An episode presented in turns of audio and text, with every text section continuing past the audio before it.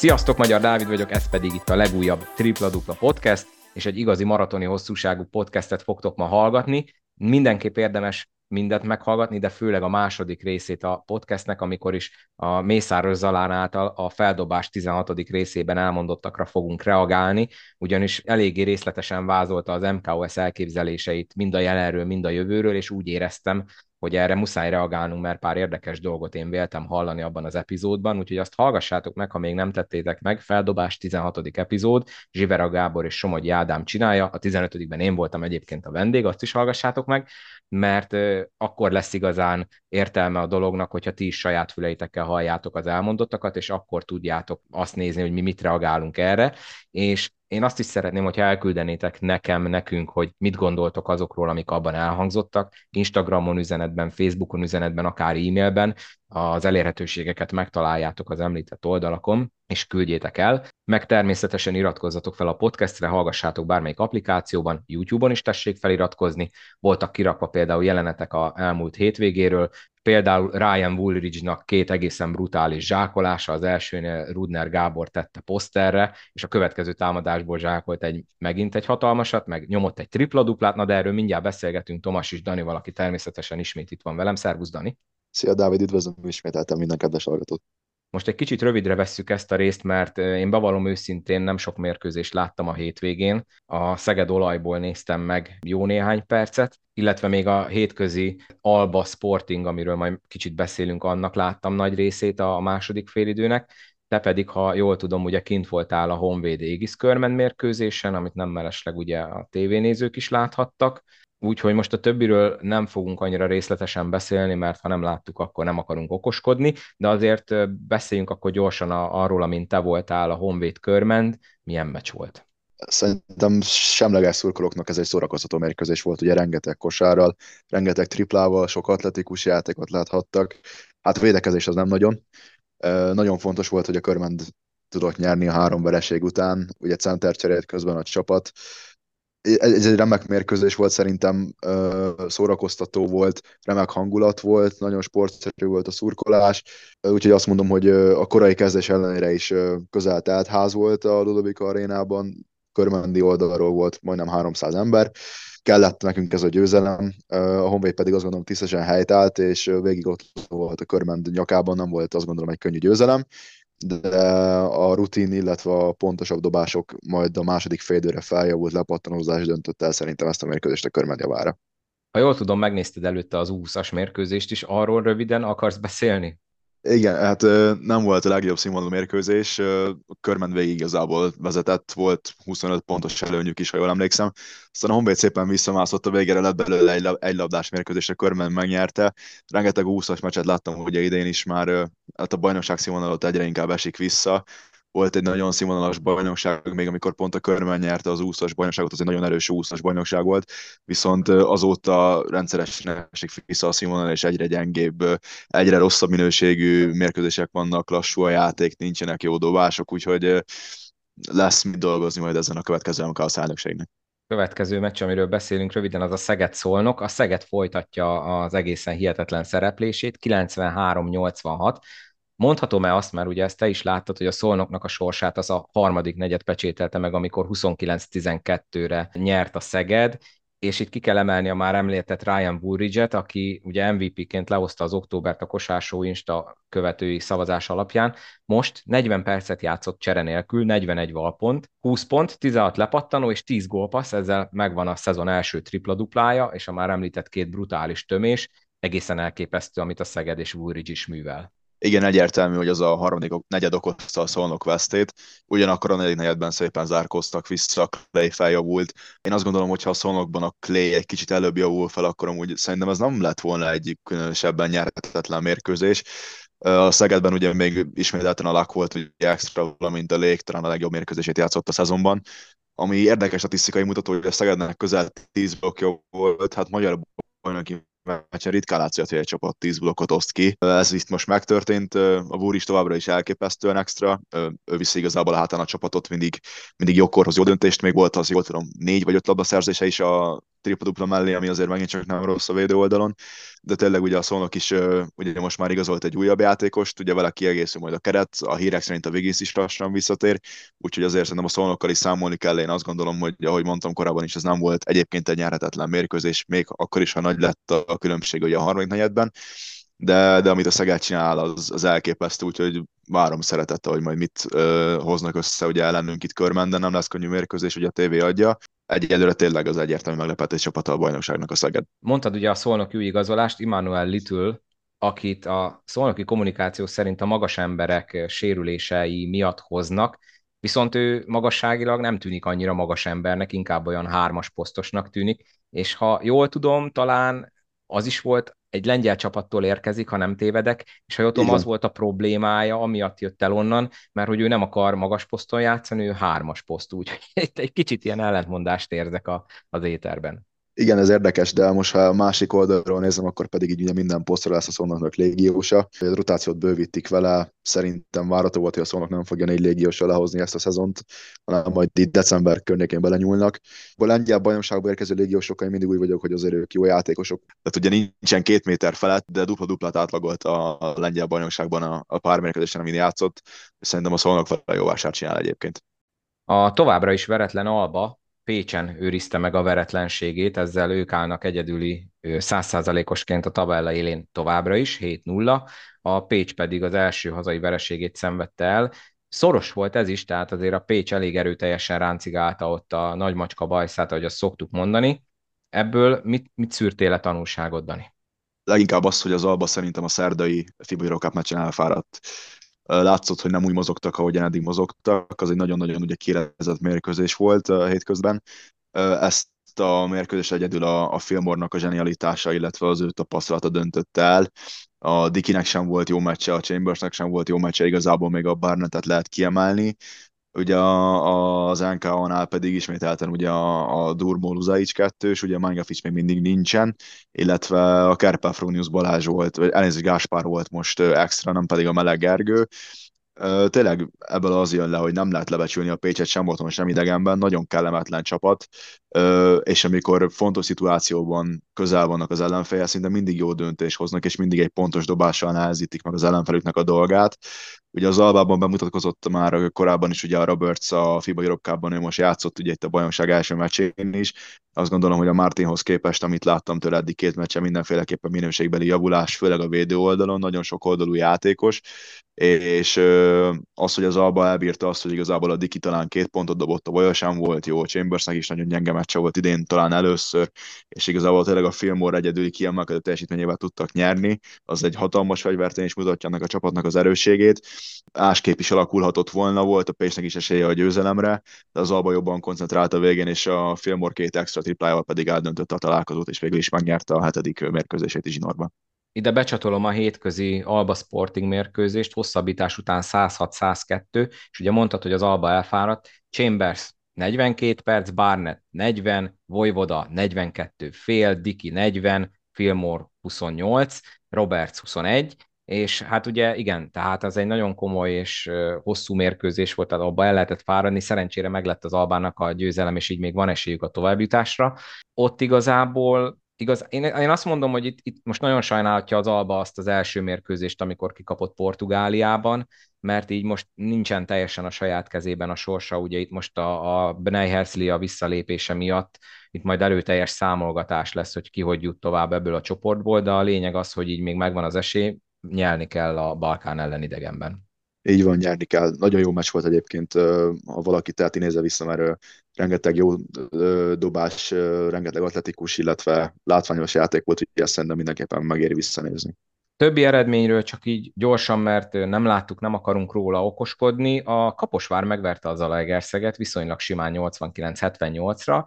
Ez egy kicsit számomra meglepő, ami még nagyobb meglepetés, az pedig az, hogy a Kecskemét, akit már a múltkor szinte kieső jelöltnek vizionáltunk, lehet, hogy jót tett nekik, mert tudom, hogy Forrai Gábor szokta hallgatni, hát nyertek oroszlányban, amire előzetesen valószínűleg szerintem nem csak én, de sokan kevés esélyt adtak volna. Melyik a nagyobb meglepetés számodra közül a két eredmény közül? a Kecskemét győzelme a Rosszlányban. Én számoltam a Kaposvár győzelemmel, ott ugye az új irányító a mutatkozott, extra volt, 25 pontot dobott, 10 pár a triplával. A Kecskemét meg igazából az a csapat, akit ha elkezdesz metni, akkor mindig nyer egy extrát, amire nem számít, ez most megint megtörtént. Az oroszlány visszaesése, illetve hanyatlása az szerintem ad egy kis ö, ö, okot aggodalomra. Ö, én azt gondoltam, hogy ők azért ezt be fogják húzni ezt a mérkőzést a, a Sinik hozta le igazából ugye a, a Kecskemétnek, de akit ki szeretnék emelni, az mégsem a Kecskeméti oldalról van, hanem az oroszlányi oldalról a Balsai Ádám, ugye egy 2001-es születésű fiatal magyar játékos, 12 pont előtt lepattanóval, mint három gólpasszal segítette a csapatát. Én, én várom, hogy a következő mérkőzéseken is ennyi lehetőséget fog kapni, szerintem benne hatalmas potenciál rejlik támadó, illetve védő oldalon is. Úgyhogy meglepetés, hogy a Kecskemét nyert, de valahol lehet rá számítani, mert ha tényleg baj van, ők, ők tudnak nyerni bárhol, és uh, szerintem ők most majd meg fognak indulni, azért felfelé van egy, azt gondolom, egy egész jó magjuk itt a Boxal, illetve a Laurenszel, az oroszlánynak pedig valamit ki kell találni, mert a 3 0 rajt után most már 3-4-el állnak, és a mutatott játék egyre rosszabb, és tényleg szerintem ott a Petrovnak most el kell kezdeni valamit kitalálni, mert a Golston, amilyen jól kezdető, annyira visszaesett, a polutáknak sem megy már annyira a játék, mint, amilyen, mint ahogy mennek az első három fordulóban, úgyhogy most egyelőre van mind dolgozni, azt gondolom. Sopronban nyert a Falkó, simán, nem történt szerintem meglepetés. Te ugye vizionáltad, hogy meg lehet a Paksnak az első győzelme, hát nem lett meg a Debrecen győztesen távozott az Atomvárosból, és a Paks ezzel továbbra is tök utolsó 0-7-tel, és vészesen közelítünk a, a bevizionált 0-10 felé, mert ugye most jönnek a nagyon nehéz mérkőzések az ASE számára. Mit lehet ilyenkor még mondani? Ugye elég sokat foglalkoztunk velük az elmúlt hetekben hát szerintem mondani már nagyon nem lehet semmit, viszont Pakson reménykedni azt, azt is nehéz, mert igazából a mutatott játék az eddig egyszer sem volt meggyőző, most ugye van a Nicholson is volt, ugye kiegészültek vele, ő egyébként nem volt rossz, egy, egy gyenge mérkőzés volt, az Edwin mindent megtett azért, hogy a volt csapata megszerezze az első győzelmét, igazából így sem sikerült nekik, úgyhogy most azért Pakson nekiállnak, nekiállhatnak szerintem vakarni a fejüket, mert nagyon kilátástalan, és hogyha nem a pontrendszer lenne, ugye az előző adásban azt mondtam, hogy korai őket még temetni és kiesőként megjelölni, de hogyha nem az alsóházi pontrendszer lenne már, hanem a régi playoutos forma, akkor megmerném rakni azt, hogy a Paks lehet, hogy nem fog az alcsoportban maradni, hiába ment el hét meccs, mert engem egyelőre ez a mutatott játék, meg az, amit, amit látok tőlük, az egyelőre egyáltalán nem győz meg, sőt, ez egyelőre kiábrándító számomra. A Falkóval kapcsolatban pedig emlékezzünk meg róla, hogy nyertek Franciaországban a Le Mans ellen, ami hihetetlenül nagy fegyvertény, és ezzel ő nekik is életben maradtak a továbbjutási remények. Itt ővelük kapcsolatban azt akarom tőled megkérdezni, hogy ugye Benke Szilárd most már mérkőzések óta nem áll rendelkezésre, és ugye itt ezt mi mondtuk, hogy lehet, hogy esetleg a bőség zavara az egy kicsit hátrány most a Falkónak, mert ugye a rotáció túlbő, ugye mindenkinek adni kell perceket, lehet, hogy ebben van igazság, mert azóta hogy egy kicsit így a Benke hiánya miatt leszűkült a, a rotációja Konakovnak, mint hogyha egy kicsit flottabbul menne a játék. Aztán persze lehet, hogy ez nem így van. És ugye nem csak a Benke, hanem a Kovács Benedek sincsen, ugye, aki azért ott még szépen vesz fel perceket. Pont erre akartam úgy rácsatolni, hogy szerintem ez pozitív, hogy valamilyen szinten csökkennek a Falko rotációs problémái. Most ez nyilván hülyé hangzik, hogy a Falkonak rotációs problémái lennének, hogy itt a bőség zavarra áll fenn, de, de szerintem igen, ez, ez lehet egy ok azért, hogy akinek megy a játék, azt tényleg fönn lehet hagyni. Gondolok itt például a Jordánóra, aki szerintem nem kapott elég lehetőséget pont a bankének a, a kárára. Vagy Pongó Marci kint Franciaországban. Vagy Pongó, így, így, így, van, de viszont ugye azt el kell mondani, hogy itt a Falko azért nagyon-nagyon extra dobott Franciaországban, tehát hogy ilyen százalékkal triplázni idegenben az egészen elképesztő de jól játszottak, teljesen megérdemelten nyertek, igazából bohotot csináltak az pályán a Lomanból, de amit mondtál, igen, ez a bőség zavara, az egyedülre úgy néz ki, hogy pozitívan sül el, hogy most vannak hiányzók, amit ugye mondtam már korábbi adásokban, hogy a playoffban szerintem amúgy is szűkülne a rotációjának, a híve vagyok, hogyha a playoff meccseken már csak 7 vagy 8 ember játszik, úgyhogy ez lehet egy, egy, egy tényleg pozitív irány a Falko számára, hogy majd esetleg a bajnokság későbbi szakaszában hogyan tudja majd a Konaka összerakni rotációit. És akkor egy hét múlva, amikor itthon fogadják a perisztérit, akkor nagyon-nagyon oda kell tenni magát a szombathelynek. Igaz, hogy elég nagy a hátrány, ugye 17 pontos volt a vereségként Görögországban, de sose lehet tudni, tehát hogyha megint sikerül jól dobni, ugye itt az egymás elleni eredmény az számítani fog, de, de mindenképp ez az idegenbeli franciaországi győzelem, ez nagyon sokat fog még érni szerintem a végelszámolásnál. Nyolcadik forduló, lesz nagy rangadó pénteken Szolnok oroszlány, remélhetőleg rangadó lesz, Falkó megy Kecskemétre, ott bármi megtörténhet, bár nyilván ugye országos kettes, Hát nem hiszem, hogy a Fehérvár most fogja elszenvedni az első vereségét, a Kaposvár megy idegenbe, ő nekik azért az idegenbeli teljesítményük nem olyan, mint a hazai. Körment Szeged, tévében láthatjátok majd szombaton 17 órától, nagyon-nagyon jó mérkőzés lesz remélhetőleg. Zete Paks, itt is meglepődnék, hogyha a Paksnak meg lenne az első győzelme. A Zalegerszeg nyilván szeretné ezt a kaposvári vereséget kiavítani hazai pályán, de a Sopron és még egy Pécs Honvéd, a idei, illetve a tavalyi újonc, az is egy érdekes csatának ígérkezik. Dani, te gondolom kint leszel a lelátón a Szeged ellen. Így van, így van, kín leszek, és megpróbálok minél több meccset megnézni. Lesz rá most lehetőségem, ugye vannak pénteki meccsek is, illetve ugye mi vagyok körment korábban játszik, azért a szombati 6 órás meccsekbe is meg bele tudok azért kukkantani.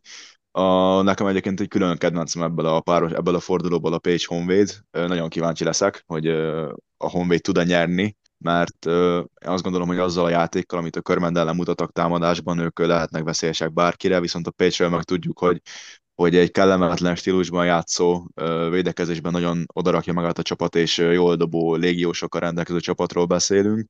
A Szolnok oroszlány is azt gondolom, hogy az simán elkönyvelhető rangadónak. Meglepődnék, hogyha az oroszlány tudna nyerni egyébként Szolnokon. Ugye a Falkó Kecskemétről beszélt, ugye ez a Falkó számára egy országos, ugye kettes, de itt ugye Kecskemétben megint megvan az, hogy igazából miért ne, miért ne ők, úgyhogy lesznek itt is jó párosítások ismételten. Igen, és itt mondanám el, ugye te most élőben fogod megcsodálni Woolridge játékát, és ő lesz a következő hallgatói kérdezfelelek podcastnek a vendége. Lehet neki küldeni kérdéseket Facebookon, Instagramon. Nyilván ez egy angol nyelvű podcast lesz, ugye a tavalyi Liam O'Reilly után ez a következő angol nyelvű, és, és én nagyon várom, mert tényleg Buric egyelőre teljes mértékben berobbant itt a magyar bajnokságba. Na gyorsan nézzük meg, hogy mit csináltak a külföldön játszó honfitársaink. Valerio Bodon Vincent bemutatkozott az NBA G League-ben. Az első mérkőzésen kapott 18 percet, a Rip City Remix ellen, csúnya vereségbe szaladt bele a South Bay. Vincentnek volt egy nagyon szép hátsó elfutásos zsákolása, ezt remélem sokan láttátok, én is kitettem a videót. Egyébként három pontot, nem, bocsánat, négy pontot szerzett, volt neki kettő blokja, volt még sajnos eladott labdája is, volt két lepattanója, viszont utána a második mérkőzésen szintén a Rip City ellen sajnos már nem kapott perceket. Most egy jó pár nap szünete van a, a South Bay-nek, reméljük, hogy azért tud majd a aktív rotáció részese lenni, de egyelőre csak az első meccsen kapott érdemi perceket, ami meg sajnos hát végig nagyon egyoldalú volt, végig ilyen 20 fölött vezetett a Rip City. Igen, ez egy sima mérkőzés volt, de, de legalább bemutatkozott. Ugye volt egy highlight play -e, szerintem úgy erről simán használható lesz majd ezek a hátsó befutások, az atletikáját fogja tudni használni szerintem a South Bay Lakers. Ugye a védekezésben is a két blokk is mutatja azt, hogy a posztjához képest azért Amerikában is magasabb, atletikus nagyon, és reméljük tényleg, hogy fog kapni majd az aktív rotáció részeként hasznos és fontos perceket. Váradi Benedek Lengyelországban most egy győztes csapat tagja volt, a Trefül Szopot legyőzte a légiát 77-69-re,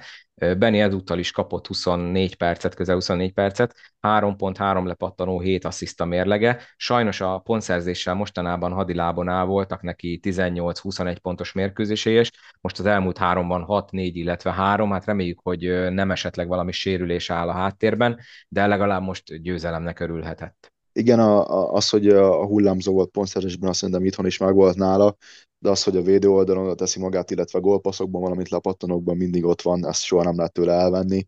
Ugye tipikus ez az all-around játékos, amit Lengyelországban is hoz, és végre a Szopot is elkezdte nyerni a mérkőzéseit. Somogyi Ádám és a Morabank Andorra most kikapott a Márézától hazai pályán, és sajnos Ádi ezúttal csak 5 percet kapott, nem szerzett pontot, két lepattanója volt, és itt most nem igazán érthető, nem tudom, nem beszéltem se vele, se Zsibera Gáborral azóta, hogy most miért csak 5 percet kapott, ugye az elmúlt mérkőzéseken mindig megvolt ez a nagyjából negyed órányi játékideje, és ez alatt tulajdonképpen mindig a csapata egyik legjobbja volt, val teljesítményileg, meg úgy amúgy is, most sajnos ez alatt az 5 perc alatt nem sikerült alkotni a maradandót, ki is kapott az Andorra. Igen, előfordul az, hogy nem fog mindig 15-20 perceket játszani, van ilyen, de de amit eddig idején hozott, szerintem mindenféleképpen pozitívan kell értékelni. Golomán Gyuri és a Zsirona sem nyert ezen a hétvégén, a Malaga hagyta el győztesen ezt a mérkőzést, 82-78 szoros meccs volt, Gyurinak megvolt a szokásos 20 perce most is, 8.3 lepattanó, egy assziszt, harmadik legeredményesebb volt pontok tekintetében a csapatában. Igazából azon kívül, hogy kikapott a Zsirona, szerintem nincs okunk a panaszra, ő továbbra is megkapja azokat a perceket, amiket neki meg kell kapnia, én szerintem. Így van, ott sok rossz szóna mérheti a ház elejét, teljesen megbízható, mindig ugyanazt hozza igazából jó hatékonysággal. Valpontokban mindig ott van a csapat a legjobb ott játék, öt játékosok között, úgyhogy engem teljesen lenyűgöz, amit ő egyelőre játszik Spanyolországban, és most sem gyenge csapat ellen játszott egyébként nagyon jól szerintem. Igen, hát a Malagát azt közelről ismerjük el pár héttel ezelőtt a, Falko elleni meccsről. Maronka Zsombor ezúttal nem játszott Litvániában, nem tudom, hogy sérülés vagy bármi más oka van-e ennek, és Hanga Ádám pedig továbbra is a térdével bajlódik, ő is kihagyta az Vezda mérkőzéseit az elmúlt héten, úgyhogy őróluk egyelőre ennél többet nem tudunk most sajnos mondani. Na, ez volt a podcastnek az első része. Ne haragudjatok, hogy most nem beszéltünk részletesebben a többi mérkőzésről, de ennyit tudtunk figyelemmel követni a héten, majd jövő héten remélhetőleg többet meg tudok én is nézni, te Dani biztosan. Úgyhogy ezt most köszönöm szépen, ezt a szokásos segítséget, de nem menjél te se sehova, illetve ti sem, mert egy nagyon rövid szünet után akkor megbeszéljük azt, hogy mit hallottunk Mészáros Zalántól a feldobásban. Nagyon érdekes beszélgetés lesz, egy rövid szünet után folytatjuk. Folytatjuk is a podcastet, és ahogy azt az elején mondtam, Dani ugye továbbra is itt van velem, de becsatlakozik hozzánk Sereg András, a favorit újságírója. Korábban volt már itt a podcastben, lehet, hogy páran emlékeztek is rá, ha nem, akkor elég róla annyit tudni, hogy nagyon sok sportot követ, van olyan sport, aminek ő az első számú Magyarország újságírója. András, köszöntelek újra itt a podcastben. Köszöntöm én és a hallgatókat, és köszönöm a meghívást, és már hozzászoktam, hogy a, az ember a barátaiban ne bízza, mert mindig akkor vagyok meghívva a Tripla Dupla podcastben, valami nagyon rázós a téma. Igen, hát attól függő, hogy hogy nézzük, hogy ez mennyire rázós téma. Igazából, ami most itt a fő dolog lesz az elkövetkező jó néhány percben, az az, hogy a Feldobás podcastben, amit ugye Zsivera Gábor és Somogyi Ádám csinál, a 16. részben, ugye a 15-ben voltam én a vendég, az utána következőben ismét Mészáros Zalánnal beszélgettek, aki ugye az MKOS elnökségének is a tagja, és egy nagyon érdekes epizód volt, ugyanis az MKOS jövőbeni terveiről volt szó. És ezt mindenképp érdemes mindenkinek meghallgatni, hogy jobban tudja, hogy miről fogunk itt most beszélni, mert számos olyan gondolat elhangzott Zalántól, ami szerintem fejvakarós, meg szemöldökráncolós, meg érdekes, és én úgy gondoltam, hogy érdemes erről beszélnünk, és ugye itt András fogja most a szakmát képviselni, mint újságíró, mi Danival pedig a, a laikus szurkolót, mert hogy mindkét aspektusból nagyon érdekes lesz, na de akkor vágjunk is bele. Nem fogok szó szerint idézgetni, de a lényege az, az amit összefoglalok az alán mondandójának, tényleg ezt majd hallgassátok meg. Rögtön ugye a szövetségi kapitány kérdés, ami nagyon sok mindenkit érdekel azóta, amióta Stojan Ivkovics lemondott. Erről azt mondta az alán Zsivera Gábornak és Somogyi Ádámnak, hogy ebben az időszakában az évnek nem lehet már főállású szövetségi kapitányt találni, ezért ők olyanban gondolkodnak, mindenképp külföldiben, aki részmunkaidőben, tehát valószínűleg egy klub mellett fogja ellátni ezt a feladatot. És ezek után jön egy olyan érdekes mondat, sugallat a Zalántól, hogy jó lenne kijutni a következő ebére. Tehát nem azt mondja, hogy kötelező a kijutás, mint ahogy ugye az előző kettőn is kim voltunk, hanem jó lenne kijutni. Ugye tudni kell, hogy Olaszország, Törökország és Izland van a csoportban, ugye a három, első három jut ki, de ugye most már majd lehetnek Euroliga játékosok is a csapatoknál, ugye sikerült megegyezni az Euroligának és a Fibának, és ez nekünk jó hír ugye Hangádám révén, de érdemes belegondolni, hogy akkor az olaszoknál, a törököknél mennyi jó játékos lesz, és Izlandot sem szabad lebecsülni, és ugye, ami a dolog pikantériája, hogy pont az első mérkőzésünk jövő februárban az Izland ellen idegenbeli, ami valljuk be valószínűleg a továbbjutásról dönteni fog olyan szempontból, hogy ha például kikapunk, akkor a pontkülönbség, és a többi, és a többi. És én itt ezt elég komolyan felhúzott szemöldökkel hallgattam, hogy egyrészt ugye május óta Báder Márton a MKS elnöke, Stojan Ivkovics valahogy ott nyár elején mondott le, most a konkrét dátumot nem néztem meg, elnézést érte, hogy miért nem lehetett az idő alatt találni valakit, mert ha ilyen fontos meccsel kezdjük a selejtező sorozatot, akkor nem biztos, hogy egy ilyen részmunkaidős szövetségkapitány, aki külföldi ráadásul ilyenben kell bízni, feltéve, ha nem olyan, aki ugye már mondjuk dolgozott akár több évet is Magyarországon, itt ugye Gásper Okor neve merül fel, akit nagyon sokat plegykáltak egész nyár vég, egész nyár folyamán, de akkor itt én kérdezem akkor András tőled először, hogy ezt hallgatva te így mire gondoltál, mert én nekem az jött le, hogy egyrészt nem lesz elvárás az, hogy kiussunk az elbére, lehet én értettem rosszul, meg nekem ez csúnya szóval mondva kicsit ilyen töketlenkedésnek tűnik, nem tudom, hogy ez, ez így miért nem az egyik első feladata volt az új elnökségnek, mert ha még mondjuk őszelején is állt fel, nem nyáron az új elnökség, akkor is lett volna bőven idő találni szerintem szövetségi kapitányt. Nehéz, nagyon nehéz erre válaszolni, mert nyilván itt azért a szakmának is ö, előtérbe kell kerülni. Én nem is tudom, hogy Magyarországon hogy megy a szövetségi kapitányi választás, hogy olyan fázis késésben vannak, hogy amikor én ma jöttem hazafelé a munkából, egy korábbi Nemzeti Sport főszerkesztője megkeresett, én nem tudtam, hogy a Tripla Dupla Podcast, ő nem tudta, hogy a Tripla Dupla Podcastbe jövök éppen beszélni erről, és ő is azt kérdezte, hogy Andris, hát mi, mi van a kosárlabdázóknál? Hát itt lassan sorsdöntő mérkőzés lesz, ugye egy picit picit nem akarom idehozni, de elnézést kérek az én szavaimban, ma este sok sportákból lesz viszonyítás, és egy picit ez ugye ugyanolyan, mint a Milák Kristóf esete, a társadalom azt várja, hogy mikor lesz már szövetségi kapitány, hiszen valóban, hogy itt írtad, Izland ellen majd egy sorsdöntő mérkőzésünk lesz, nem is olyan sokára.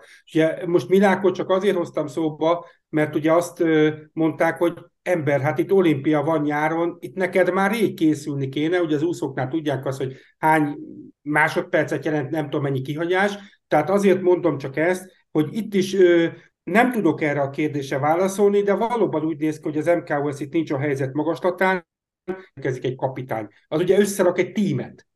Összerak egy tímet, és, és utána indulhat meg csak a közös szakmai munka.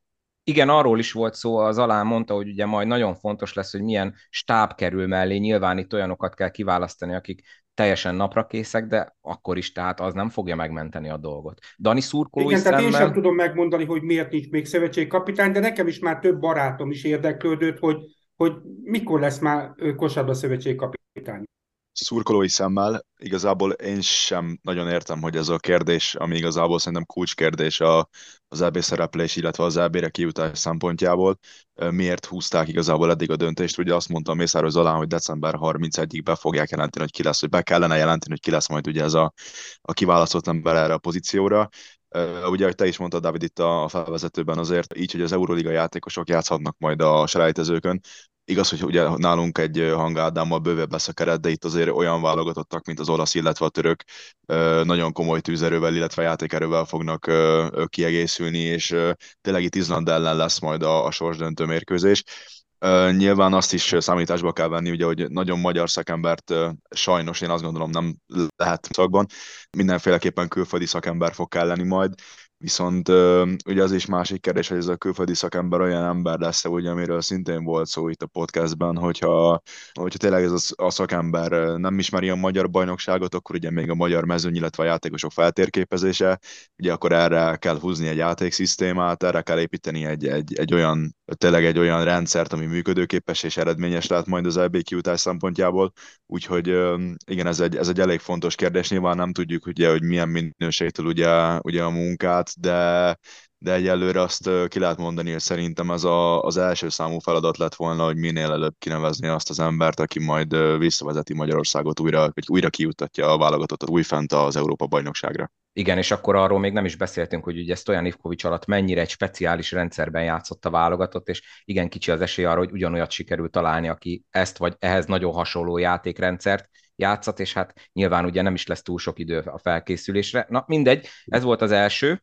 Aztán, amiről még szó volt, és szintén érdekesnek találtam, az az, hogy nyilván szó volt arról, hogy az utánpótlás mm, rendszerrel mit kéne kezdeni, hogy ez is egy fontos feladata lesz az új elnökségnek, hogy ezt megreformálja, és itt a fő irányvonal az volt, hogy az utánpótlásnak rá kell épülni a felnőtt válogatottra, ergo azonos játékrendszerben kéne legalább az U16-tól kezdve tanítani, illetve edzeni a gyerekeket. Már nekem, amikor ezt meghallottam, az volt az első gondolatom, hogy jó reggelt kívánok, tehát ezt már nagyon régóta így kéne csinálni, hogyha azt akarjuk, hogy eredményesen tudjanak beépülni a felnőttbe az utánpótláskorú játékosok és ugye erre volt egy kísérlet, amikor Stojanivkovics vette át az 20-as válogatottnak a, az irányítását, és ugye próbálta nekik ugyanazt a játékrendszert használni, illetve próbálta velük ezt a játékrendszert alkalmazni.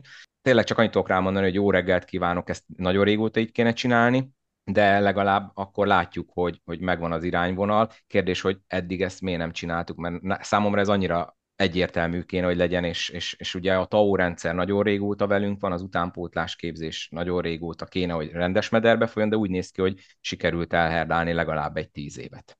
Hát ez nincs mit hozzátenni, mert ezt mindannyian örömmel üdvözöltük, úgyhogy ezt te meg is válaszoltad. Igen, egyetértek én is. Annyit tennék hozzá ez ugye, hogy azért azt olyan tényleg egy, egy Európában elég furcsa, illetve különleges játékrendszerben játszott ugye a válogatottat rengeteg rotációval, de tényleg ez, hogy, hogy erre most jöttünk rá, hogy igazából az U16-os korosztálytól kezdve legalább egy közel hasonló játékrendszer tipikus jó reggelt kívánok, hol voltunk eddig esete. Igen, és itt még volt arról szó, a Zalán elmondta, hogy ugye van egy külön szakmai stáb, aki az erőléti fejlesztéssel foglalkozik. Ha jól emlékszem, egy lengyel szakember nevét mondta, aki már évek óta ott van ezen a poszton. Hát igen, nem nagyon látszik. Ugye pontosan láttuk a nyári, felkész, a nyári korosztályos világversenyeken, hogy fizikalitásban mennyire le vagyunk maradva.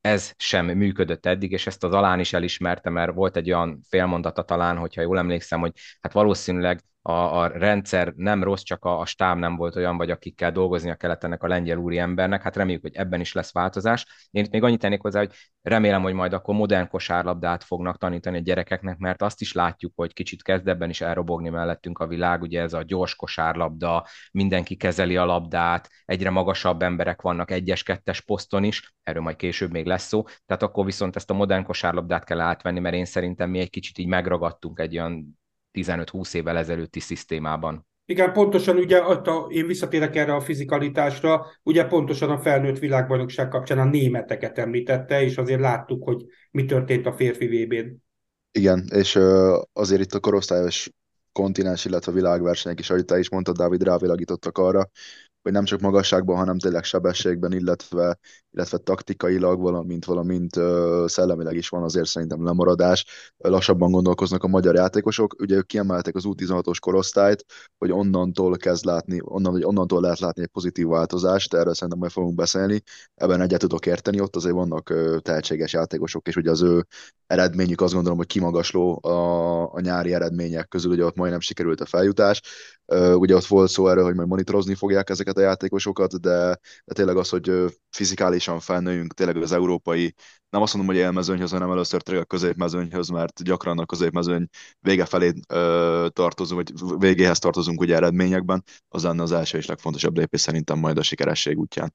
Igen, ezt most itt külön nem emeljük ki, de volt egy tök érdekes rész, ugye a Zalán a Vasas Akadémiánál is dolgozik mellette, és ott van egy játékosuk, aki, akit kiemelt figyelemmel monitoroznak, és külön edzésterv, meg mit tudom én, micsoda, ezt majd hallgassátok meg, ez egyébként egy jó irány én szerintem, viszont nem biztos, hogy el kéne vinni abba az irányba, amit utána mondott Zalán, mégpedig, hogy szóvá tette, hogy a játékosok főleg nyáron a hosszú szezon után a válogatotthoz kiégve, fáradtan érkeznek, nem tudnak ugye ugyanolyan teljesítmény nyújtani, mint a, a klubjukban, amikor pedig ugye csúcson kéne lenniük, ez azért, azért érdekes, mert más válogatottakhoz is ugyanúgy hosszú szezon után érkeznek meg a játékosok, sőt, nálunk ugye talán egész Európában nézve a legalacsonyabb meccszámmal vannak a, a klubja, klubjaink a hazai bajnokságban, és hogy ez, ez nagyon fontos lesz a jövőben, mindegy, hogy kinyeri a bajnokságot, mindegy, hogy ki hogy szerepel, ez a lényeg, hogy a játékosok jó formában, jó állapotban érkezzenek a válogatotthoz. Én értem, hogy a szövetségnek a válogatott a, a fő, de a szövetség a klubokat is képviseli, tehát azért MKOS azért a Magyar Kosárlabdázók Országos Szövetsége, én szerintem legalábbis azért ezt így elég meredek kimondani, hogy mindegy, hogy ki nyer, és, és tulajdonképpen, mint hogyha azt sugalná, hogy akkor innentől kezdve mindenki rendeljen alá mindent a válogatott nyári szereplésének, vagy bármikori szereplésének, azért ez így kicsit necces én szerintem. Hát én azt gondolom, hogy számomra ez volt a legmegdöbbentőbb mondat, és nem azért, nem azért, mert egy, egy válogatott, egy kosárda legenda butaságokat beszélne, szó nincs erről. Számomra azért volt ez megdöbbentő, mert én nekem újságíróként is, meg szurkolóként is nem ez a fontos. Természetesen minden sportági szakszövetségnek az évvégi mérlegben a legfontosabb a felnőtt válogatott. Tehát lehetünk mi nyerhetünk fiatal szinten öt világbajnokságot, hölgyeknél, uraknál egyaránt, de ha botladozik a férfi válogatott, aminek az előbb beszéltük, hogy még szövetségkapitány sincs, akkor már az egész megítélése teljesen másmilyen lesz. Tehát én azt gondolom, hogy ez óriási tévedés, és ő még egyszer mondom, hogy ő nem mondott rosszat, ő a szövetség alkalmazottjaként ezt az álláspontot kell, hogy képviselje. Azonban az egyetemes sportban a szakmai műhely mindig a klub, a klub a legfontosabb, a klub fizeti először is azt a játékost, akit a válogatott használni szeretne. Ez nagyon fontos, mert ezt nagyon sokan nem veszik figyelembe, hogy a klub fizeti annak a játékosnak a bérét, aki majd nyá- elvárjuk, hogy nyáron elmenjen a magyar válogatottba játszani. Tehát én azt gondolom, hogy nem butaságot mondott, de én totálisan más, másként látom ezt a kérdést, és ezzel nagyon nem értek egyet. Amikor azt mondta, hogy a magyar válogatott a legfontosabb, hát én gondoltam, mindjárt abba hagyom a podcastet, hol ott tényleg egy, egy remek, egy, tényleg egy szakmailag nagyon jól fölépített, Magyarország legjobb kosabda szakújságírója csinálja, készíti, de ezzel az, ez volt számomra a csúcs kijelentés, amitől teljesen én elhatárolódom. Én is egyetértek ezzel, tehát hogy számomra ez, ez érthetetlen, hogy, hogy igazából azt várják el a kluboktól, hogy a válogatott eredményességének asztalán áldozzák fel a saját klubjuk eredményességét, ami azt gondolom, hogy egy teljesen nem reális. Tehát, hogy ezek a klubok ezek azért dolgoznak az évi 12 hónapból 9-et vagy 10-et, hogy majd a végén ők jöjjenek ki tényleg győztesen. Az, amit mondott, hogy hatalmas különbségek vannak a bajnokságon belül csapatok között, az nyilván így van. Azzal a részével egyetértek, hogy ott lehetne ezeket a válogatott játékosokat, akik elmennek nyáron az UP válogatottba dolgozni, ott lehetne őket pihentetni ebben. Egyetértek, rengeteg utánpótlás mérkőzésre jártam az elmúlt években, mert rengeteg barátom játszott a U16-U18-as bajnokságokban, és bizony tényleg sokszor előfordult, hogy itt kialakultak 50-60 pontos különbségek. Viszont az, hogy a, hogy a szövetség elvárja azt, hogy a klubok tényleg a, a saját általuk fizetett játékosokat majd ne használják azért, hogy majd nyáron a válogatott esetleg a, a B divízió hetedik helye helyett egy ötödiket érjen el, vagy egy negyediket. Azt gondolom, hogy egyáltalán nem reális, és azt gondolom, ilyet nem lehet kérni a kluboktól rengeteg olyan példa volt az elmúlt időszakban, amikor külföldön játszó magyar tehetségek nem jöttek haza az UP válogatottba, azért, mert egyáltalán nem érdekelt őket az, hogy ők a, nem tudom, a B-divíziós EB-n majd tizedik helyet szerezzenek a válogatottal. Én ezt is problémaként látom például. Én még annyit tennék hozzá, mert ezzel nem lehet vitába szállni, hogy azért azon el kell gondolkozni, hogy a kosárlabda két szuper sorozatát egyiket sem sportági szakszövetség irányítja. Ugye az NBA-ről és a Euroleague-ről beszélek. Tehát azért ez nagyon fontos, és ez mutatja azt, hogy a sportági szakszövetségnek egészen mások a feladatai, egészen mások a küldetése, más a küldetése, és egészen mások az elvárások, mint egy klub sorozattól, vagy magától a klubtól.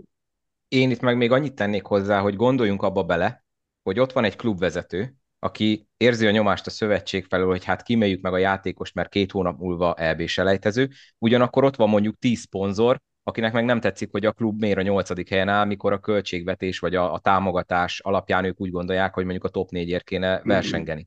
Tehát itt ebbe is érdemes belegondolni, hogy oké, okay, hogy kapnak állami támogatást, önkormányzati támogatást, stb. És lehet, hogy ezáltal egy kicsit jogosnak érzi a szövetség, hogy megköveteljen dolgokat, de attól függetlenül papíron ezek a klubok még gazdasági társaságok, tehát ő nekik inkább ez a fontosabb én szerintem. András? Hát nem, hogy nem, hogy papíron, hát ez a legfontosabb, tehát hogy én kiírtam itt, hogy erre, erre a témába én körülbelül másfél órát tudnék beszélni, és nem fárasztanám a podcast hallgatóit. Itt háromféle áll, nem szemben egymás, hanem egymás mellett. Az MKOS az a szövetség, a klub és a szurkoló. De nem szabad elfelejteni, hogy minden profi sport a szurkolóért van. Tehát a szurkoló kegyeit keressük. Majd utána beszélünk erre az utánpótlás dologról, hogy miért nem jó az, hogyha az amerikai a padon rágózik, és közben a fiatalok játszanak. Tehát valóban a, a, a, klub, a klub van mindennek, azaz mindennek az alfája és az omegája. Tehát a klubot semmilyen hátrány nem érheti. Hát gondoljunk abba bele, hogy ne a saját csapatomat mondjam direkt, Körment. Hát a Körment rendszeresen mit csinált az 2010-es években? Négy amerikai plusz FEPU. És minden mérkőzés egy ünnepnap Körmenden. Szereti a közönség?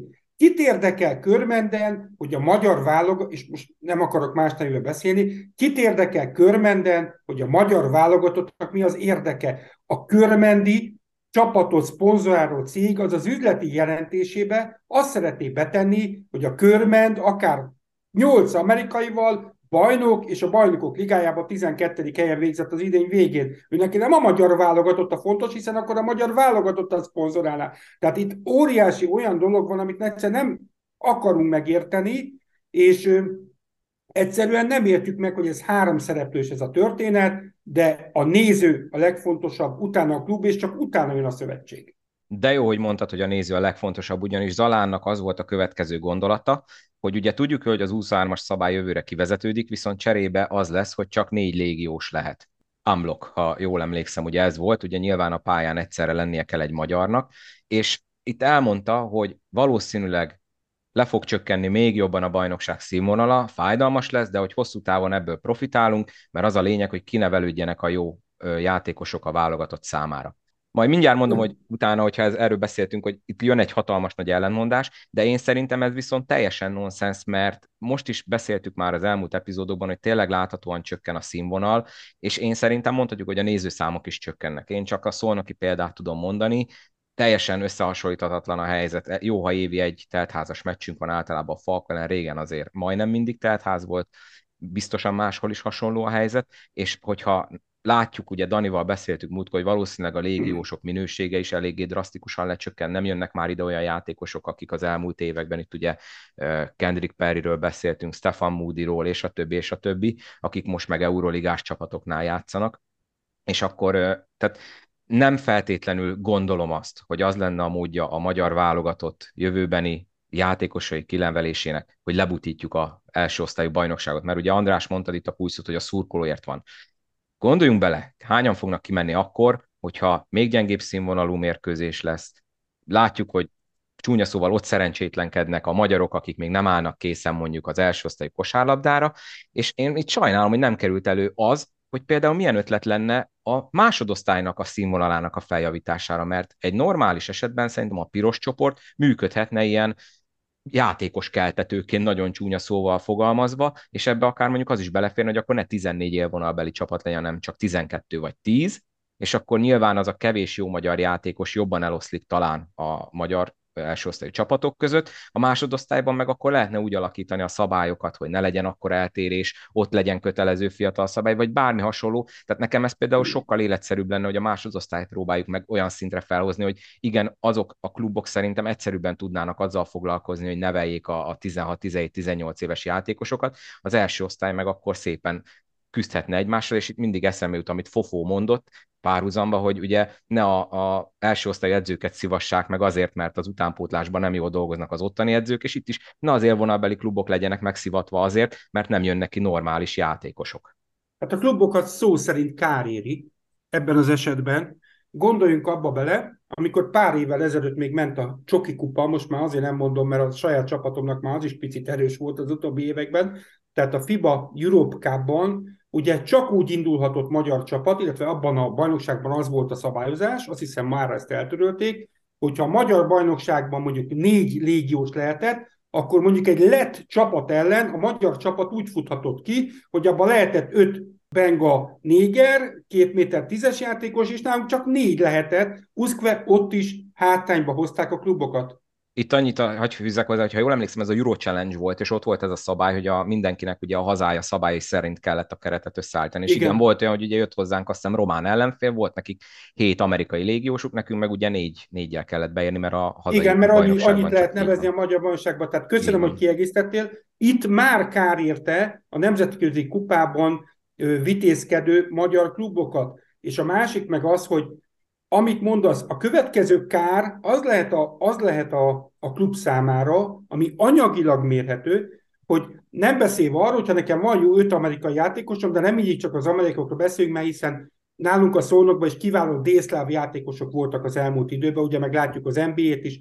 Tehát mondjuk azt, hogy kiváló, hogyha lehetne 5-6-7 külföldi játékos, azzal lehet, és én most egész este akkor maradok a körmennél, hogy a körben lehet, hogy nem ötödik meg hetedik lenne, a bajnokságban lehet, hogy lenne második a falkó mögött. De mivel neki esetleg nem jut idézőjelben nem jutó a magyar játékos, lehet, hogy csak hatodik lesz, holott tudna, lenni, tudna előré végezni. És most jön a képbe, ezáltal a szponzor a szponzor üzleti jelentésében az fog kerülni, hogy az a csapat, akit én támogattam, az hatodik lett a bajnokságba, holott az elvált célra az volt, hogy legalább dobogós legyen.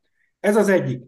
A másik, amit te már pedzegettél, Dávid, hogy a világon minden profi sport a nézőért van, ezt 50-szer kell hangsúlyozni és aláhúzni.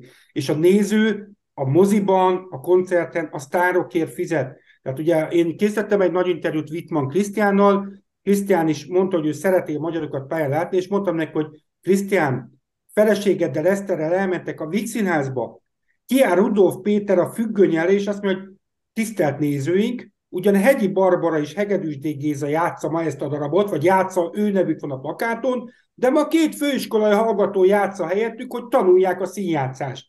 Hát könyörgöm, nem azért fizettem ki a nem olcsó belépért. Ha én szólnokra kimegyek, akkor én nem a magyar szeretném látni ott, helyesbitek, nem a magyarra van a bajom, hanem az egyetemes sportnak a fő küldetése, hogy a legjobbnak kell a pályán lenni. És Dávid, most kérek egy kis segítséget tőled. Anglia egy címet nyert, 1966-ban fociban világbajnokok lettek, most hagyjuk, hogy csalással.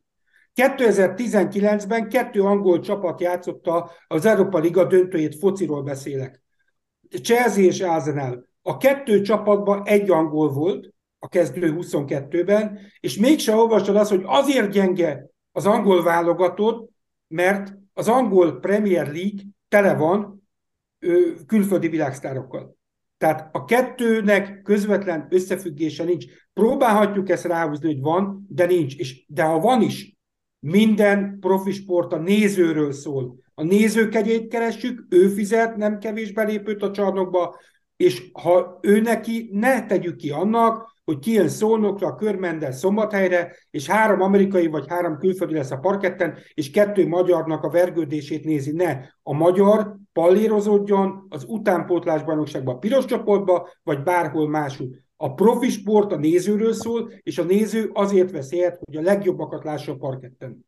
Nem tudok belekötni, mindennel egyetértek. Miben kérted a segítségemet? Mert az nem derült ki. Hát Valóban... ugye a Chelsea az át, jó mondtam, hogy az a... volt az a meccs, amikor a Európai Kupa döntőben 22-ből 21 külföldi játékos volt, azt hiszem 2019 Európa Liga döntő talán most nem nézem meg, valószínű így volt, nem. de nyilván egyébként teljesen így van, és ha megnézzük mondjuk egy Barcelona, vagy egy Real Madrid, vagy bármelyik euroligás csapatot, nyilván van benne egy-két spanyol, de nem, tehát percemberek, percemberek, és ráadásul a legtöbb ugye a, a Sergio Júl, meg a, a Rodriguez féle kiöregedő generáció. Azért, mert ott tudják, hogy a klubba fontos. Fontos a válogatott, nem arról beszélek, meg a nemzeti, a hazafias érzés, nem erről beszélek, de mégiscsak mindennek alapja a klub, a szakmai műhely. Így van. Dani, ez akarsz hozzáfűzni valamit? Igen, annyit, hogy ugye a B csoportot mondtad, hogy annak a megerősítése ugye lehetne egy jó útvonal, ezzel egyet tudok érteni. Én ott abban látom ennek a B csoportnak a legnagyobb gyengeségét, ugye a piros csoportról beszélek legfőképp, hogy például beszélünk a Daoc 23-as csapatáról, amit ugye elindítanak most már évek óta a B csoportban, és ott igazából az élmezőnyhöz tartoznak, négy legjobb négyedben mindig ben vannak, most vegyük ezeknek a, ennek a B csoportos csapatnak az alapjátékosait, Kenész Csaba, Ságodi Róbert, Várszegi Neuwirth, hogy egy hölgye, vagy együtt nevet említsek, aki ugye játszanak az alcsoportban is, nem látsz tőlük igazából kiugró teljesítményt, sőt azt mondom, hogy igazából még jó teljesítményt sem látta ezeket a játékosoktól alcsoportban. Nyilván a B csoport lehetne egy jó, egy jó, egy ilyen, tényleg egy ilyen farmliga, hogy mondjuk így, csak uh, ahhoz fel kellene tényleg hozni a színvonalat arra, hogy ezek a fiatal játékosok, akiket mondjuk elindítanak egy ilyen bajnokságban, egy sokkal, egy alcsoportos sokkal közelibb fizikalitásban, illetve játéktudásban, közelibb bajnokságban mérettessék meg magukat, és akkor ezt az ott szerzett tudást, a tapasztalatot tudják majd ugye kamatoztatni az alcsoportos mérkőzések során. Ugye egy másik dolog, amit ugye említettetek, hogy ugye a légiós szám, én teljesen egyetértek abban, hogy én sem csökkentenék, szerintem az öt az minimum kell, és én nem lennék elhatárolódva attól, ami volt, hogy öt légiós öt a pályán, Ugye itt a Körmendel például az ott András, én Körmend szurkolóként tudom azt mondani, hogy amikor nálunk volt a Kendrick Perry, Trey McKinney, Jones féle csapat, amelyik ugye kupát nyert pont a szolnok ellen, ahogy mondta az András, itt minden egyes mesnap az ugye népünnepei volt. Sokszor előkerült a podcastben, ugye Mészár az alá mondta ezt a merítési lehetőséget, hogy ugye mi 10 millió emberből gazdálkodunk, hozhatjuk ellen például a Szlovéniát, akik ugye Európa-bajnokságot nyertek, világbajnokságokon ott vannak a legjobb nyolcban, kinevelték az elmúlt hát nem is tudom, 20 év talán a legnagyobb európai tehetségét, ha most egy jó kicsot nem veszem ide. Úgyhogy én azt gondolom ezzel a merítési lehetőséggel is kárt akarózni, mert látjuk, hogy nálunk kisebb lélekszámú országok is képesek ezt megoldani. Ahogy ugye beszéltük, Izland is szépen kezd feljönni már kosárlabdában, fociban már évek óta, hogy ott vannak az élmezőnyben, úgyhogy visszacsatolva az első gondolatmenetemre, a B csoport megerősítése ez egy jó, jó ok lehet, vagy egy jó gondolat lehet, csak meg kell találni annak az útját, módját, hogy ez hogy fog igazából majd működni, és hogy lehet ebből minél többet kamatoztatni az A csoport, illetve ha itt vagyunk, akkor a válogatott számára majd. Igen, és itt megint bejön az, amit mondtam, az utánpótlás nevelésnek a, a problémái. Pár márk az előző epizódban pont elmondta, hogy a fizikai dolgok a legdurvább különbség ugye az U20-as és a, a felnőtt csapat között, hogy akkora nagy különbség van, szakadék van, és ez mindez arra visszavezethető, hogy már az utánpótlás nevelés nem fektet erre hangsúlyt. Tehát megint csak a, a, az alapoktól kéne ugye változás, ez nyilván több évig tart, de, de tényleg tehát az, hogy ugye fizetjük a jegyárakat, legtöbb helyen azért igen borsosan megemelkedtek idén az árak, és valószínűleg ez később sem lesz hasonló módon, mert az infláció velünk marad, és erre is kihat előbb-utóbb. Tehát nyilván akkor, hogyha el kell gondolkodni, mit tudom én, elmegyek a családdal, mondjuk elviszem a gyereket játszóházba, ami szintén nem olcsó, vagy kimegyek egy mérkőzésre, ami szintén nem olcsó, főleg, amint többen megyünk, megiszunk ott még egy sört, vagy valami, és mondjuk belegondolok, hogy hát elég szar volt az előző is, mert, mert béna volt a játék, meg, meg mit tudom én, 125 dobott pont van összesen, tehát ilyen 60-70 pont körüli végeredmény, akkor lehet, hogy inkább a játszóházat fogja választani, vagy bármilyen más elfoglaltságot az adott család, elmennek moziba, vagy étterembe, vagy bármi. És akkor megint ott leszünk, hogy még kevesebb néző, és a többi, és a többi. Kiváló gondolat, mert ma már annyi a szórakozási merítési lehetőség, hogy az emberek szelektálnak, és a minőséget fogják választani. Hát most nem kezdem, hogy a multiplex mozitól kezdve romkocsmák meg mik vannak, nagyon-nagyon fontos, hogy a magyar banság színvonal nem csökkenhet. Nagyon jó, András, hogy mondtad ugye, hogy van választási lehetőség, és ugye a kosárlabda népszerűsége. Itt jön a következő dolog, ami nekem ellentmondás volt Zalántól, hogy ő neki fáj, hogy például az Euroligát, ami ugye a csúcs kosárlabda, nyilván az NBA-vel kinek milyen szinten van az NBA-vel együtt. Ugye ezt nem lehet most már évek óta itthon tévében nézni, mert nyilván ugye a nézettsége nem volt jó, nagyon drága a közvetítésük, ez Zalán elmondja a podcastben, Nyilván ezzel összefügg a kosárlabdának a honi népszerűsítése, amit szintén mondott, hogy ez feladata lesz az MKOS-nek, konkrét ötletet nem hallottunk rá ebben a feldobás epizódban, de nekem itt jön az ellenmondás, hogy ha szeretnénk, hogy népszerűbb legyen a kosárlabda, akkor az hogy fér össze azzal, hogy most egy pár évig elképzelhetően lecsökkentjük a, a színvonalat akár mesterségesen is, mert akkor nem, hogy népszerűbb lesz, hanem még kevésbé lesz népszerű. Ugye mindig itt beszéljük a, a tripla-duplában, hogy milyen kevés meccset ad az M4, és hát amikor ad is néha sikerül olyan bűnrossz meccset kiválasztani, nyilván ezt előre nem lehet tudni, de amikor mondjuk van egy, egy, egy, egy Falkó Zete rangadó, és akkor abból a körből mi köz, ők közvetítenek egy Honvéd körmendet, most csak mondtam valamit, bocsánat, hogy pont ezt az előző tévés meccset említettem, de tudjátok jó, hogy miről beszélek, tehát, hogy még ott sem mindig történik meg úgy a választás, hogy mondjuk az adott forduló legjobb meccsét válasszák ki. És tudjuk jól, hogy néha meg sikerül ugye kiválasztani azt, ami meg a kosárlabda a legjobb reklámja, de itt meg akkor oda jön az, hogy az MKOS és a klubok is szerintem nagyon keveset tesznek a, a marketing szempontjából. Nyilván azért, mert költség, ezt a sportpszichológiával kapcsolatban is beszéltük itt a dr. Cigány Évával, hogy valószínűleg ugye ők költségként tekintenek erre is, és nem feltétlenül megtérülő költség rövid távon, de tehát hogyha nem fogjuk egyrészt marketingelni, másrészt nem fogjuk, e, nem azon dolgozunk, hogy nőjön a színvonal, akkor ebből nem lesz több tévéközvetítés, nem lesz több olyan gyerek, akinek kedve támad kosárlabdázni, nem lesz merítési lehetőség, amivel ugye takarózunk mindig.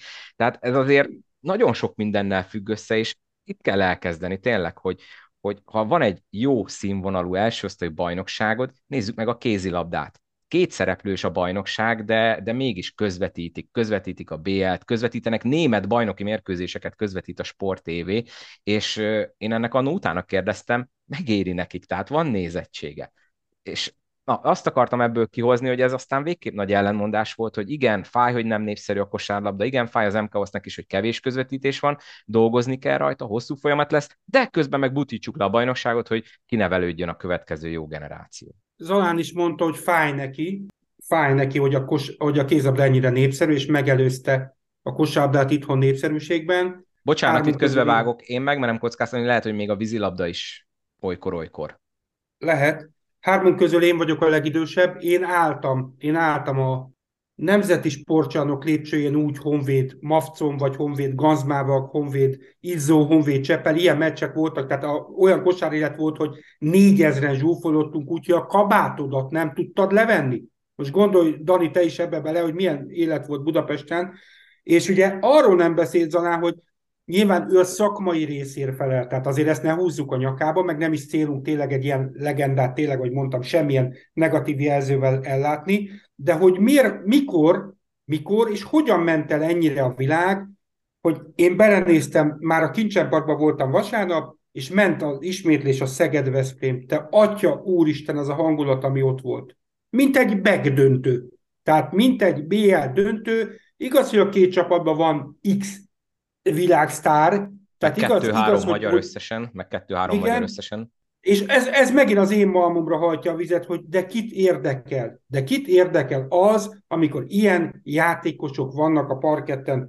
És, és tényleg, hát ez, ez, ez valami fantasztikus, és ugye tényleg az, hogy most a kosárlabda az viszont nem tartott, és ugye tavaly azért voltam rázós témába behívva, amikor elmondtam, hogy a Sopron Basket, előre megmondtam, hogy nem lehet év csapata. Nem, mert a kos- súlyozzák a sportúsági koregák a sportokat, és már pedig a kosárlabda az ma nincs olyan magasan, mint a másik két labdás sporták.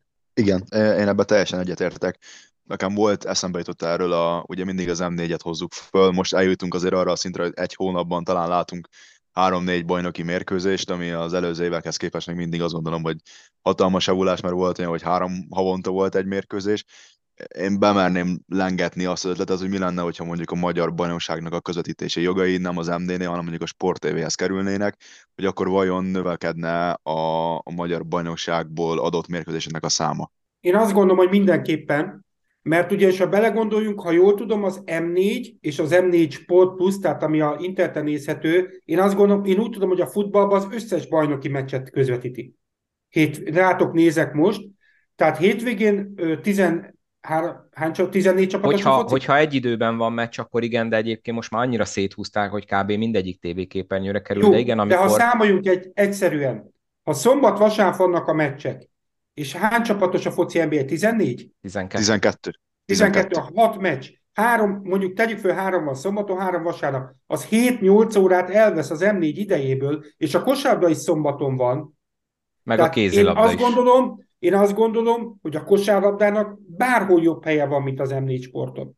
És még a mentségükre annyit, vagy, vagy én azt gondolom, hogy Dáviddal ott picit vitába szállnék, hogy, hogy néha nem a legjobb meccs, csak én azt gondolom, hogy talán itt igazságosság alapon akarják, hogy egy Szeged, Ose, egy, nem akarok senkit megbántani, nem top csapatok is képernyője kerüljenek.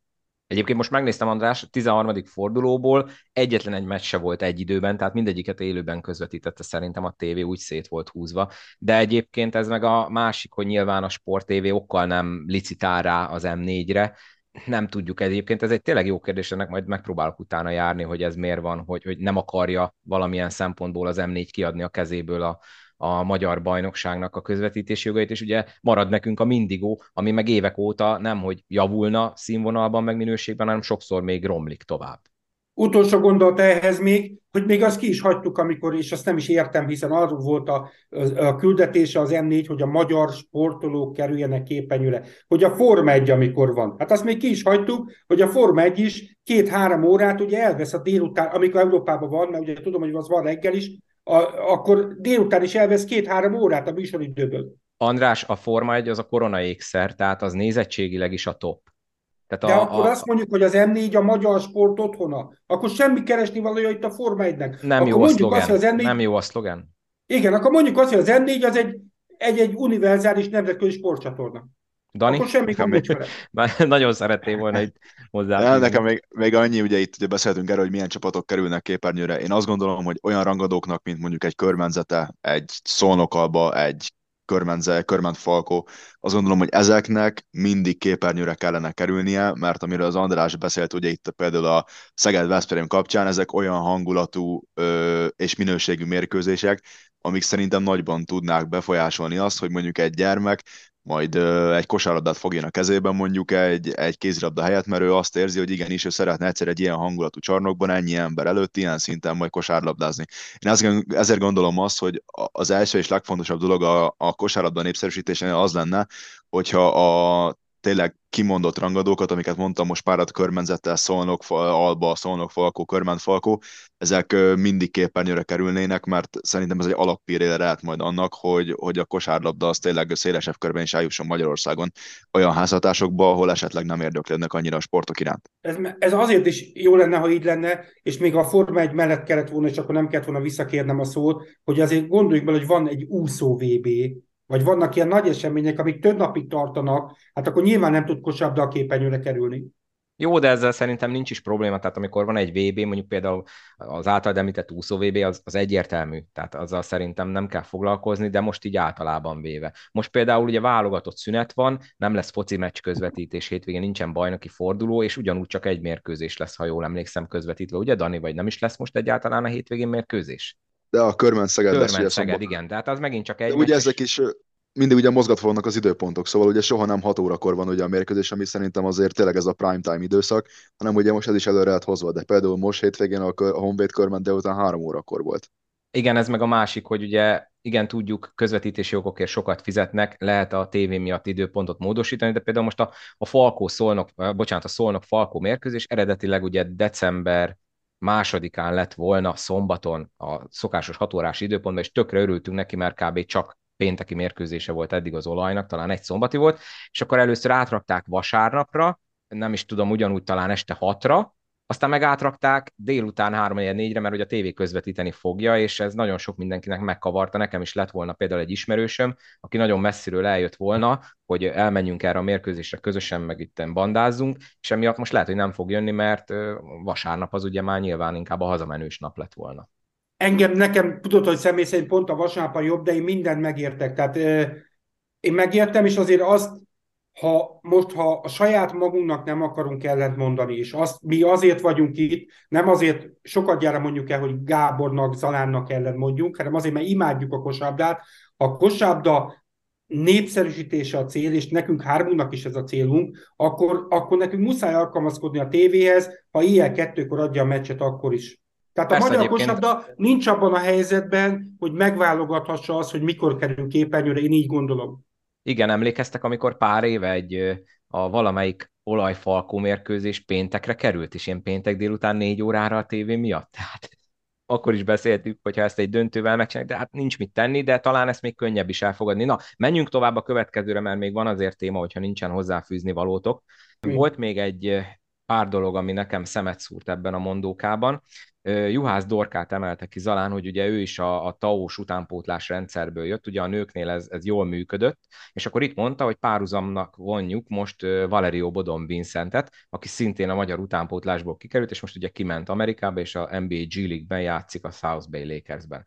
Hát nem akarok itt nagyon ellenmondani Zalánnak, de szerintem Vincent pont, hogy nem jól jött ki az utánpótlásból, mert ha visszaemlékszünk, ő sem Pakson, sem előtte Debrecenben sem Sopronban sem volt az, a, a, akit tényleg minden fordulóban kiemeltünk, hogy mekkora sztár, és hogy ő lesz a következő Dávid Kornél, hanem eléggé eleltünedezett sokszor. És utána még itt kiemelte, hogy eddig is voltak azért sikerek a rendszerben, lehet ugye szidni a TAO rendszernek az elmúlt éveit, de azért van siker, mert van egy Somogyi Ádámunk, aki Spanyolországban játszik, Golomán Gyuri, szintén ugye spanyolba, ott van Maronka Zsombor szintén, akkor Valerio Bodon Vincent, és én most nem akarok szőrös szívű lenni, de ők pont, hogy azért köz, annak köszönhetik, hogy ott vannak, ahol, hogy korán elmentek, vagy akár nem is itt kezdték a, a, a nevelkedést. Ugye Somogyi Ádi kb. Spanyolországban nevelkedett, Golomán Gyuri kiment a UCLA egyetemre nagyon fiatalon, tehát ő Amerikában nevelkedett, Maronka Zsombort kb. nagyon fiatal kora óta, ha jól tudom, ugye Spanyolországban készítik fel a, a kosárlabda életre, Vincentről beszéltünk az előbb, tehát itt azért én értem, hogy ezt szeretnék a saját sikerüknek eladni, és akkor Pongó Marciról még nem is beszéltünk, aki meg Németországban volt nagyon fiatalon, tehát pont őket felhozni, nekem ez egy kicsit öngolnak tűnt, de lehet, hogy csak én látok ebbe bele túl sokat. Hát Valerio kapcsán fűzök ezt csak, mert ez nagyon nem tudok ezzel vitába szállni. Valerio kapcsán tényleg úgy volt, hogy amikor ugye megjelent, hogy a Lakersnél majd próbájáték, nem is próbájátékon volt ő, hát már a a edzőtábor nyári... meghívója volt, igen, igen, igen, igen, akkor azt mondtuk, hogy összedugtuk a fejünket, de úristen, hát őt láttuk itt játszani, és ő van az NBA-be. És tehát azért nem, nem megmántva, és tiszta szívből kívánunk neki, de úgy, hogy mondod, hogy el eltűnedezett, de hát tényleg a, a felsorolt játékosok, akiket mondtam Maronka Zsombortól kezdve, azt gondolom, hogy, hogy azért ezzel nem igen lehet vitába szállni. Én még kettő nevet hoznék itt a Vincentek mellé, Kovács Benedek, illetve Kis Dávid. Kovács Benedek ugye Monakóban nevelkedett, vagy Monakóban ö, töltötte az utánpótlás éveit, a Kis Dávid pedig ugye Velencéből került vissza Magyarországra. Tehát ugye ezek is olyan játékosok, akik azért meghatározó perceket töltöttek, mondjuk ugye a Kovács Benni egy Falkónál kupa győzelem, illetve a bajnoki cím, illetve a Kis Dávid egy hasznos cserecentere volt a Keskevének ugye a Karahogy is mögött. Ők sem ugye a, a magyar utánpótlás rendszernek a termékei nem, igazából nem tudom megmondani pontosan, hogy mi lenne ugye jó megoldás van arra, hogy ugye az utánpótlás helyzet ugye javuljon, de az, hogy ezeket a játékosokat, akikről ugye beszéltünk, a saját termékünknek hívni, azt gondolom, hogy az saját magunkkal szemben történő becsapás, úgyhogy nyilván meg kell találni a megoldást erre, de, de ezek a játékosok ugye azért lettek ilyen játékosok, és azért jutottak arra a szintre, mert nem a magyar utánpótlás szintű ját, bajnokságban nevelkedtek, hanem ugye, ahogy mondtuk, Pongo Marci Németország, Maronka Somogyi és Spanyolország, úgyhogy még egyszer mondom, szerintem az önbecsapás az egy nagyon nagy probléma, és úgy érzem, hogy egy kicsit itt ez történik ezen a szegmensen. És akkor végezetül, ami másik ilyen nagyon érdekes, és akár önbecsapás is lehet, az az, hogy ugye én említettem sokszor, hogy kicsit jó lenne modernizálni a, akkor a, a kosárlabdát a utánpótlás szinten is, és Somogyi Ádámnak volt egy nagyon jó felvetése ebben az epizódban, és nem kapott rá szerintem igazán választ Zalántól. Ő, ugye téma mindig az, hogy régi rendszerben nevelkedett edzők tartják az edzéseket lemaradott módszerekkel, és a Somogyi Ádi dobott fel egy olyat, hogy tök jó lenne, hogyha akkor itt átalakítják az utánpótlást, hogy a jövőben, ha valaki fiatalon már nagyon magas, akkor nem rögtön berakjuk a palánk alá, mert hogy belőle csak center vagy négyes posztú játékos lehet. Mert ugye egyre többet látjuk, és az NBA-be is, európai kosárlabdába is, hogy sokszor már az egyes posztú irányítók is 1,98 vagy akár két méter fölöttiek. Itt most ugye a, a VB-ről remélem sokak emlékeznek Shea Gilgis Alexanderre, vagy Zsizsú, ugye? Úgy mondtak ilyen ő, Zsizsú, Zsilzsú, bocsánat, igen, Zsilzsú. Igen, igen. Zsilzsú, Zsilzsú. Szóval azért ő is egy olyan egyes posztos játékos, aki karcolja a két métert. És, és ez egy nagyon jó felvetése volt a Somogyi Ádinak, mert tényleg az van, én emlékszem az én koromból is, amikor én kis általános iskolás voltam, nem tegnap volt, hogyha valaki magas volt, az kizárólag gyorsan be a palánk alá, és maradj ott, állj ott, várd a passzedd a lepattanót.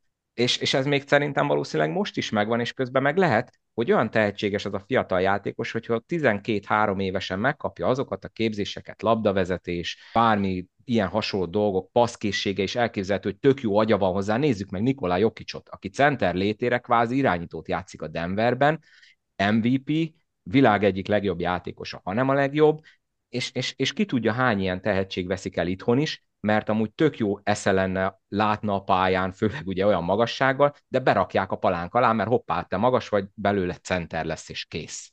És ez nagyon jó meglátása volt a Somogyi Ádinak, és nem nagyon jött rá szerintem biztató válasz, vagy úgy általában válasz egyáltalán. Hát akkor én nem válaszolok rá, én is biztatom, nem csak azért, mert nagyon régóta figyelemmel kisem a pályafutását, és én sokszor írtam róla, akkor ö, pozitív kiugró hegycsúcsként, amikor nagyon sok cikkemben bíráltam az U23-as szabályt, az előbb már elmondottak miatt, hogy ugye minden a nézőről szól, és az U23-as játékosnál a parketten pallérozódjon. Tehát ö, én akkor támogatom ezzel a, ezzel a pászóval most, és én tökéletesen ezzel egyetértek, úgyhogy Ádi innen is hajrá. Én is teljesen egyetértek, szerintem az egyik legjobb felvetés volt, ugye David mondta itt Jokicsot, hogy a délszlávoknál rendszeresen megfigyelhető az, hogy igazából ők ösztönösen nevelik arra a magasokat, vagy aki egy kicsit magasabb már az a, egy fiatal korban, hogy igenis tanuljon meg labdát vezetni, igenis tanuljon meg dobni, mert nem lehet azt tudni, hogy ez a gyerek mikor fog megállni úgymond egyszerűen növésben hány éves korára, és lehet, hogy van egy gyerek, aki U16-ig centert játszik, nem nő tovább, és felnőtt korra igazából egy kettes posztos magasságú játékot csinálunk belőle, csak ahhoz, hogy ő elérje ezt a szintet, igazából nincs meg az a, az a repertoárja, hogy igazából ő ugye poszton hasznos tudjon lenni egy alcsoportos csapatnál. Valamelyik nap hallgattam a Kevin durant egy podcastet, nem tudom most, vagy a Kevin Hartar volt, vagy pedig a Draymond Green-nel, meg nem mondom.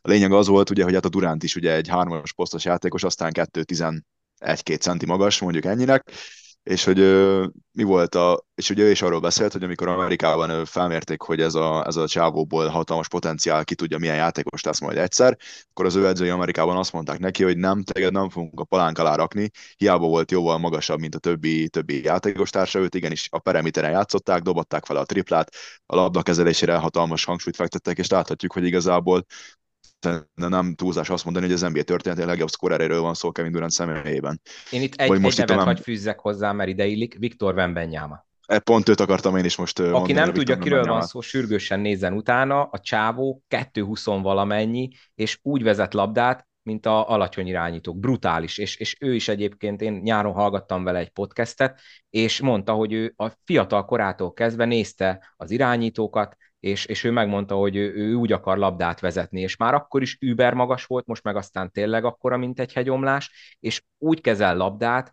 hát tényleg a irányítókat megszégyenítő skijei vannak, meg dobja a triplát, meg, meg mindent csinál, és tényleg ez irányba halad a modern kosárlabda, hogy tulajdonképpen mind az öt já- parketten lévő játékosnak tudnia kell dobni kintről, bentről, Pontosan. tudni kell labdát vezetni, mert az, hogyha valaki nem tud labdát vezetni, csak megfogja, és mit tudom én, tud adni egy zárást, az már sehol sem fog felférni a pályára mert mismatchek lesznek, mert lehet őt támadni, meg nem kell akkor őt védeni. Tehát gondoljunk bele, hogy ha van egy játékosod fent, ugye régen Kovács Peti volt ez az olajban, akit rendszeresen feladtak védekezésben, mert hogy nem jó dobó, és ez sokszor látszott, aztán nyilván, hogyha elsült a keze, akkor örültünk, de, de az meg egy hatalmas hátrány, hogy miatt mondjuk a jó játékosodat meg be tudják kettőzni. És nagyon ebbe az irányba megy az európai kosárlabda, és ugye egyre többször van ez a, ez a five out, hogy mindenki kimegy a periméterre, és, és tudni kell dobni egyszerűen. Tehát nem csak az a lényeg, hogy aki magas ne center legyen, vagy, vagy figyeljük meg, hogy esetleg tud-e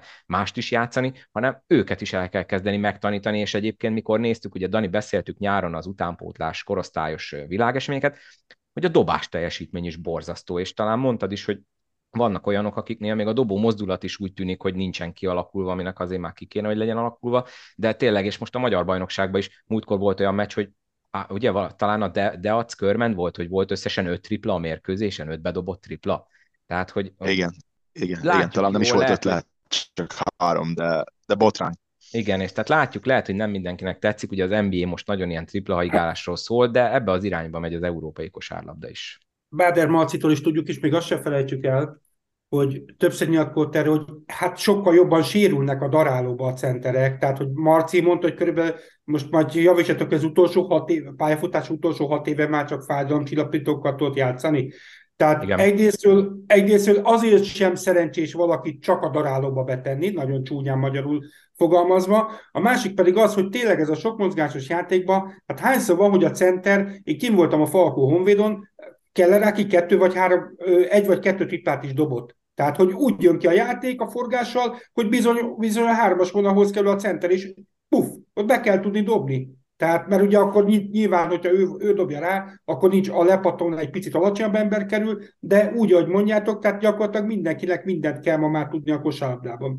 És igazából ez a védőoldalon is megvan, tehát ugye most mindig csak a támadásról Igen. beszélünk, de hogyha már ez az úgynevezett switchability sincsen, meg ugye akkor a védekezésben vagy hatalmas lyuk, és egyből támadni kezdenek a, a, a, az egy kicsit figyelmesebb és rafináltabb edzők, és ugye akkor meg azon az oldalon okozol ugye nagyon nagy mínusz a csapatodnak, szóval ugye ezzel ugye a magassággal együtt fejleszteni kell nyilvánvalóan a gyorsaságot, ugye nyilván a, a, az, hogy hogy milyen gyorsan tudsz váltani, hogyan védekezed a pick and roll-t, hogyan váltasz, hogyan rotálsz, úgyhogy az, hogy magasság nyilván nagyon fontos, és egyre inkább jönnek vissza magas játékosok, de nem abban a, a, nem abban a játékrendszerben, mint amilyenek régen voltak ezek a nagy robosztus testek, akik benne a palánk alatt harcoltak, hanem tényleg vannak a 2 méter 6-7 centis játékosok, akik, akik triplából, leütésből veszélyesek, és, és amíg nálunk ez a régi módi kosárlabda megy, hogy a magas ember csak bentről félhorgokat haigálhat, és igazából arra használjuk, hogy zárást adjon, meg lepattanót szedjen, addig szerintem nem lesz minőségi változás ezen a poszton. Na urak, én ennyit gondoltam, hogy beszéljünk. Tényleg mindenkinek azt javaslom, hogy hallgassa meg ezt a feldobás epizódot, 16. rész megint csak mondom. YouTube-on, Spotify-on meg lehet hallgatni, mert nagyon érdekeseket mondott az alán, és kíváncsi lennék a ti véleményetekre is, úgyhogy majd küldjétek el Facebook üzenetben vagy e-mailben, mert nagyon kíváncsi vagyok, hogy ti mit gondoltok ezekről, amiket mi itt elmondtunk. Én még annyit szeretnék hozzátenni, hogy remélem, aki idáig eljutott ennek a nem rövid podcastnek a meghallgatásában, mindenki érezte azt, hogy mi nem Zsivera Gábor, Somogyi Ádám és Mészáros Zalán ellen beszélünk, hiszen mi mindannyian imádjuk ezt a sportágot, hanem mi arra próbáltunk és most nem akarom Dávidtól átvenni itt a házigazda szerepét, mi azt próbáltuk az elmúlt időszakban, az elmúlt percekben elmondani, hogy talán érdemes ugyanazt a kérdést több aspektusból, több oldalról is megvizsgálni. Így van egyébként, ha ezt Mészáros Zalán helyett bármelyik másik MKOS elnökségi tag mondja el, akkor is ugyanígy beszéltünk volna róla. Most ő volt az MKOS szócsöve, és nyilván ezt ugye mi úgy értelmezzük, hogy ezek az MKOS tervei ezt az álláspontot képviselik, és szerintem mindenképp érdemes volt erről beszélni, mert az elmúlt egy-két évben nem a legjobb irányba ment el a bajnokság. Ugye régen azért volt olyan, amikor három csapatunk is kupa őszt produkálhatott, most meg ott tartunk, hogy jövőre már lehet, hogy a Falkó is selejtett. Igen, sőt olyan is volt, igen, ugye volt két Final Four Euro Challenge az Olnok révén, és jövőre most meg ott tartunk, hogy lehet, hogy a Falkónak is selejteznie kell a BL-hez, mert hogy ugye évek óta már csak ők alkotnak nemzetközi porondon is, és nem lesz elég koeficiens pontja a magyar bajnokságnak, tehát véget érhet a jó világ, és azért azt láttuk a körment példájából is, hogy egy Eurocup selejtezőnél is, ami ugye a harmadik számú, ott is egy olyan csapat jöhet a selejtezőben szembe, mint egy Bnei Herzlia, ami mondjuk ki más kávéház. Tehát egyáltalán Igen. nem lesz biztos, hogy például, hogyha a Falkó idén is bajnok lesz, és jövőre is hasonló kerettel mennek, hogy bejutnak a BL főtáblára, mert ők is benézhetnek egy olyan sorsolásba, és tudjuk, hogy a magyar csapatok hagyományosan minden sportágban megszívják a sorsoláskor, szóval ezekor megint bekerülünk egy olyan spirálba, ami ki tudja hány év purgatóriumot fog jelenteni. Na de tényleg egyébként András egyetértek, nem kritizálni akartunk, csak rávilágítani, hogy lehet érdemes lenne, hogy nagyon jól mondtad, más oldalról is feltenni kérdéseket, meg más oldalról is megvilágítani. Na, ha urak, ha nincsen más, akkor én köszönöm, hogy itt voltatok és beszélgettünk erről. Mi is köszönjük.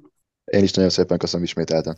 Nektek pedig köszönjük szépen, hogy meghallgattátok ezt az epizódot is, tegyetek így a továbbiakban is, ehhez azt kell, hogy iratkozzatok fel abban az applikációban, amelyben hallgatjátok, illetve YouTube-ra is tessék feliratkozni, ha valaki ott szeretné az aktuális epizódokat meghallgatni, a 200. óta ezt megtehetitek, és természetesen lájkoljatok Facebookon és kövessetek Instagramon. Hétvégére mindenkinek jó szurkolást, vigyázzatok magatokra, sziasztok!